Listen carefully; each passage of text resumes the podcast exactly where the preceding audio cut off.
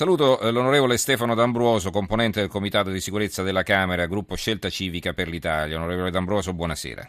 Buonasera a voi, buonasera a tutti, grazie. Allora, parliamo di terrorismo, eh, do lettura di qualche notizia eh, che arriva dal mondo e poi ci concentriamo naturalmente sull'Italia. Eh, il Fatto Quotidiano eh, riporta in prima pagina, guardavano la partita in tv 13 ragazzini uccisi, la notizia diffusa dalla resistenza di Raqqa, nuovo video con ostaggi giapponesi. Anche il giornale ha a centropagina questa notizia, i bimbi islamici uccisi per il calcio, ennesimo errore in Iraq, l'ISIS giustizia 13 ragazzini per aver guardato la nazionale in tv. La Sicilia lo racconta questo fatto in prima pagina, guardavano il calcio in tv, l'ISIS uccide 13 ragazzini, sarebbero stati uccisi in una piazza pubblica lo scorso 12 gennaio perché colpevoli di aver tifato la loro nazionale mentre giocava contro la Giordania nella Coppa d'Asia in corso in Australia. I cadaveri sono rimasti esposti a terra e i genitori non hanno potuto recuperarli per timore di essere uccisi dai jihadisti. Prima di proseguire con l'esecuzione, le milizie dell'ISIS hanno annunciato quanto stavano per fare con un megafono dicendo che i ragazzini avevano commesso un crimine violando la Sharia. Libero torna su eh, Greta e Vanessa, altre amicizie pericolose, il miliziano di Al-Nusra e la rete che aiuta i clandestini. E poi eh, da una notizia che viene ripresa anche da altri giornali ed è quella che riguarda eh, questo soggetto, questo turco che studiava alla normale di Pisa e che è stato espulso. Voleva farsi esplodere nelle ambasciate, espulso studente islamico della normale di Pisa il Tirreno naturalmente, quindi siamo in zona, eh, il terrorista del banco accanto, mi faccio esplodere, espulso, espulso studente turco della normale di Pisa. C'è un'intervista richiamata in prima pagina con una foto notizia dal quotidiano nazionale, il giorno La Nazione il resto del Carlino, subito gli 007 europei, il ministro Gentiloni, così batteremo l'ISIS.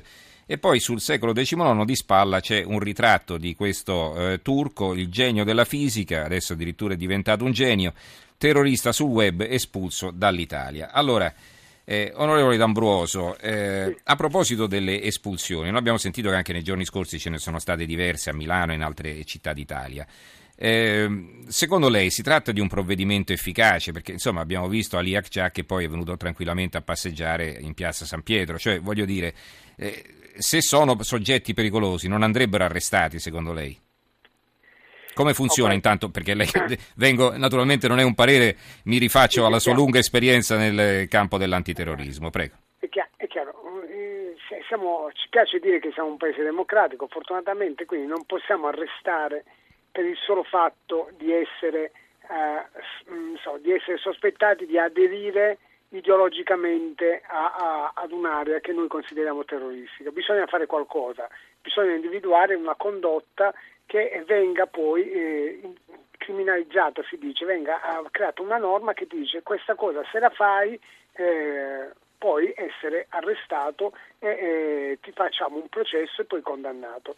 Ecco, è tutto quello che si sta cercando di fare appunto con questo pacchetto sicurezza che oggi eh, avrebbe dovuto vedere un, un, almeno una parte di luce che in realtà è stato rinviato alla settimana prossima, cioè individuare delle norme che vadano a punire delle condotte che sino ad oggi sfuggivano, perché non apparteneva anche questo ad un comune sentire democratico dei paesi che appunto partecipano a questo tipo di attività, e cioè che per il solo fatto di andare su internet e di scambiare, di chattare eh, con eh, persone con cui magari condividi questa uh, area uh, appunto radicale, di tipo religioso radicale, ecco, si tratta comunque di un libero scambio di pensiero e non di una condotta criminale. Oggi eh, si è eh, capito che eh, è importante la prevenzione, quindi anticipare la soglia della pena e quindi si, si cerca di introdurre eh, il reato e quindi sarà possibile arrestare invece di espellere soltanto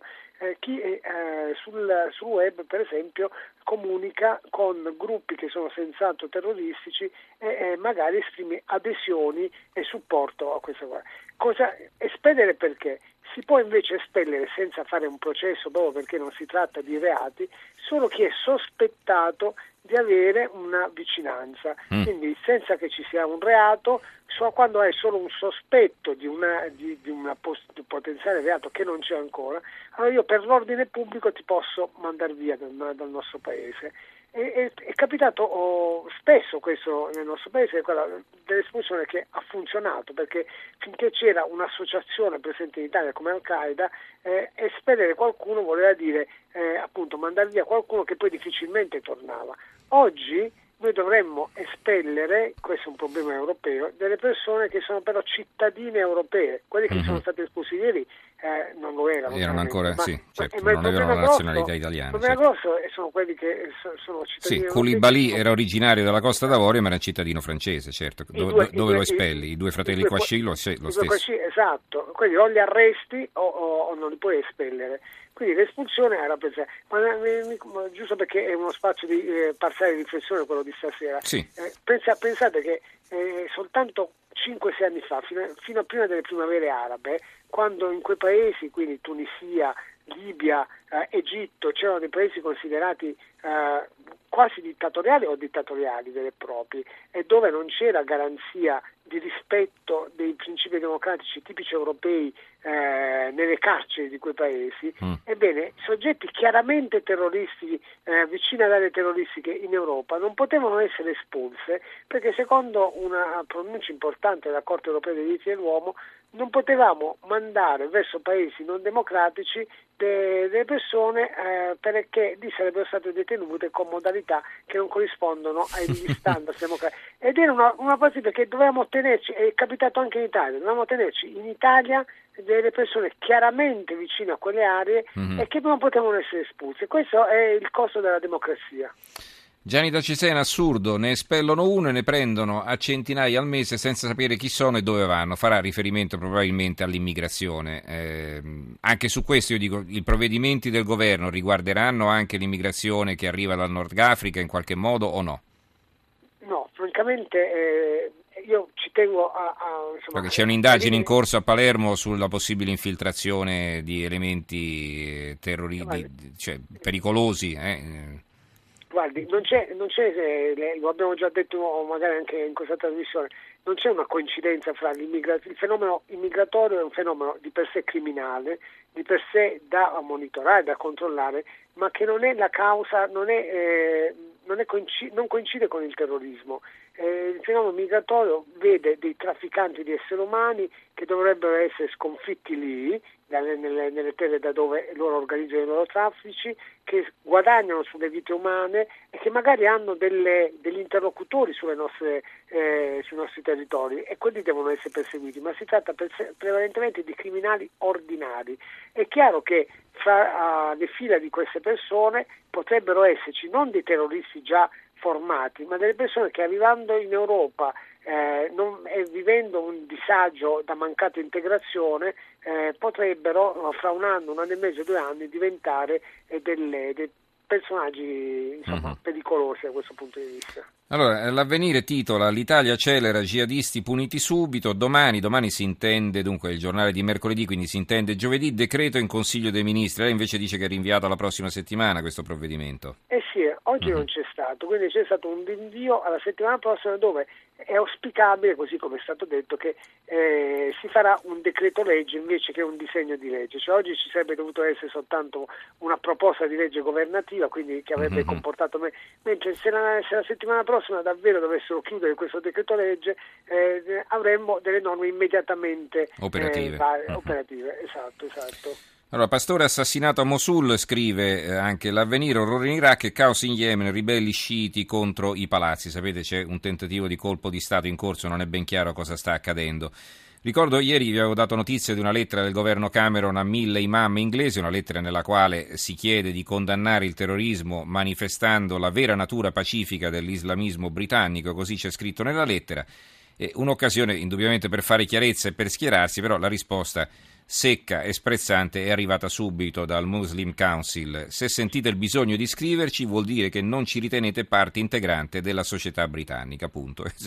Tutta qui la risposta. Ecco, allora io dico anche questo. Eh, eh, onorevole D'Ambroso, cioè quanto si può chiedere e pretendere una collaborazione da parte delle comunità islamiche nel nostro paese? Eh, guardi, è, il grosso quesito del, del, so, che si sta ponendo in questo periodo, po- possiamo pensare di sconfiggere questo problema, questo fenomeno soltanto con la, la repressione, con la prevenzione e la repressione, quindi solo con la forza? E tutti sono convinti, tutti gli esperti, e io mi annovero immodestamente tra questi, cioè, dicono che parallelamente, in modo complementare, devono essere sperimentate il più possibile eh, tutte le forme che portano ad un dialogo il più possibile costruttivo, anche se dall'altra parte si trovano degli interlocutori che poi fanno notizia evidentemente quando la loro risposta è come quella che lei ha appena letto, però diciamo la verità, si tratterà di una risposta su 990 erano 1000 gli interlocutori, su 999 interlocutori uno solo ha risposto in questa maniera. No, no, no, questo è il Consiglio islamico, eh, tutti quanti hanno risposto tutti assieme purtroppo, sì. non è un imam soltanto, ha risposto a nome di tutti, quindi è chiuso il, il discorso. Eh, eh, eh, e allora no, io quello, mi sarebbe piaciuto poter dire che appunto normalmente le difficoltà non appartengono all'intera comunità, cioè le comunità che oramai si sono stabilite in, in Europa e che vivono oramai da due o tre generazioni in Europa mm-hmm. hanno dei problemi eh, di singoli al loro interno, ma nella stragrande maggioranza vogliono vivere in pace perché è diventata la loro terra, vogliono far crescere i loro figli. Certo, certo. Sì, sì, sì. Ma lì questo... probabilmente bisogna vedere chi, chi, fa le prediche nelle moschee, non è tanto il singolo che poi no, vuole vivere tranquillamente, si è inserito, eccetera. No? Quindi eh, il problema sta in chi, in chi li, li, indirizza in un certo modo poi alla fine. Eh. Esatto. Eh, e, lì per quanto riguarda appunto le, le moschee, appunto, là, devono, là come in Italia devono rispettare un'esigenza che è quella della trasparenza, devono essere davvero delle, delle, case di vetro il più possibile, è una bella frase questa, però ci sono i modi per garantire eh, che eh, tutto quello che accade lì dentro a, a partire dalla lingua del, del sermone Ecco, obbligarli per esempio a tenere un sermone in italiano, perché insomma non è che noi quando andiamo esatto. a sentire la messa la sentiamo in nostro voto, no? Eh, l'ascoltiamo. Esatto, eh. esatto, quindi la preghiera in sé può essere detta anche in, in lingua originaria, però il sermone che è praticamente è la comunicazione che l'imam fa uh, alla, ai presenti, ecco quella deve essere comprensibile assolutamente. Allora, eh, in Arabia si, non si uccide solo per Maometto, ma anche per una semplice partita di calcio, scrive Francesco da Capo d'Orlando e Paolo dalla Lombardia. Eh, chiede, quindi poi la salutiamo, onorevole D'Ambroso, nel progetto delle nuove misure si diceva che sarà perseguibile sia chi fa proselitismo per la jihad sia chi va a combattere. In quale modo? E questa è un'altra norma che appunto anticipa la storia della punibilità perché eh, consente appunto di punire chi decide dall'Italia di andare a combattere lì. Ecco, quando noi eh, avremo, grazie al controllo che faremo sul web e magari al, ad, ad, alcune attività tipo oh, individuare eh, il momento in cui lui si è comprato un biglietto proprio per partire o eh, capire con altro tipo di prove che lui si sta organizzando per esempio con la macchina per raggiungere la Turchia per poi raggiungere la Siria. Ecco, tutti questi elementi indiziari fino ad oggi se eh, non fossero stati eh, com- completati con la prova della loro partecipazione ad un combattimento lì eh, in file terroristiche, noi non avremmo potuto oh, insomma, condannarli o fargli un processo. Oggi si cerca di introdurre una norma e, si, e lo si farà per la quale si completa eh, un vuoto che esiste nel nostro ordinamento. Oggi si, si, viene puniti solo se vai all'estero e vieni pagato per andare a fare una guerra all'estero, quindi il mercenariato si punisce. Oggi che c'è un'esigenza diversa sarà punito anche chi decide di andare a combattere nelle file di un'organizzazione considerata terroristica in un altro territorio. Ecco, questo è un gap che mancava, era normale per, per, la gente comune che questo già accadesse, in realtà non accadeva, non eravamo in ritardo, anche quello era una, un costo della democrazia per cui non si poteva essere condannati per aver fatto qualcosa che non hai fatto a casa tua, mm-hmm. se hai fatto tutto in un altro territorio ti mancava la competenza territoriale. Eh, onorevole D'Ambroso, ancora un momento di pazienza, abbiamo un'ultima telefonata. Vittorio da Ferrara, buonasera Vittorio.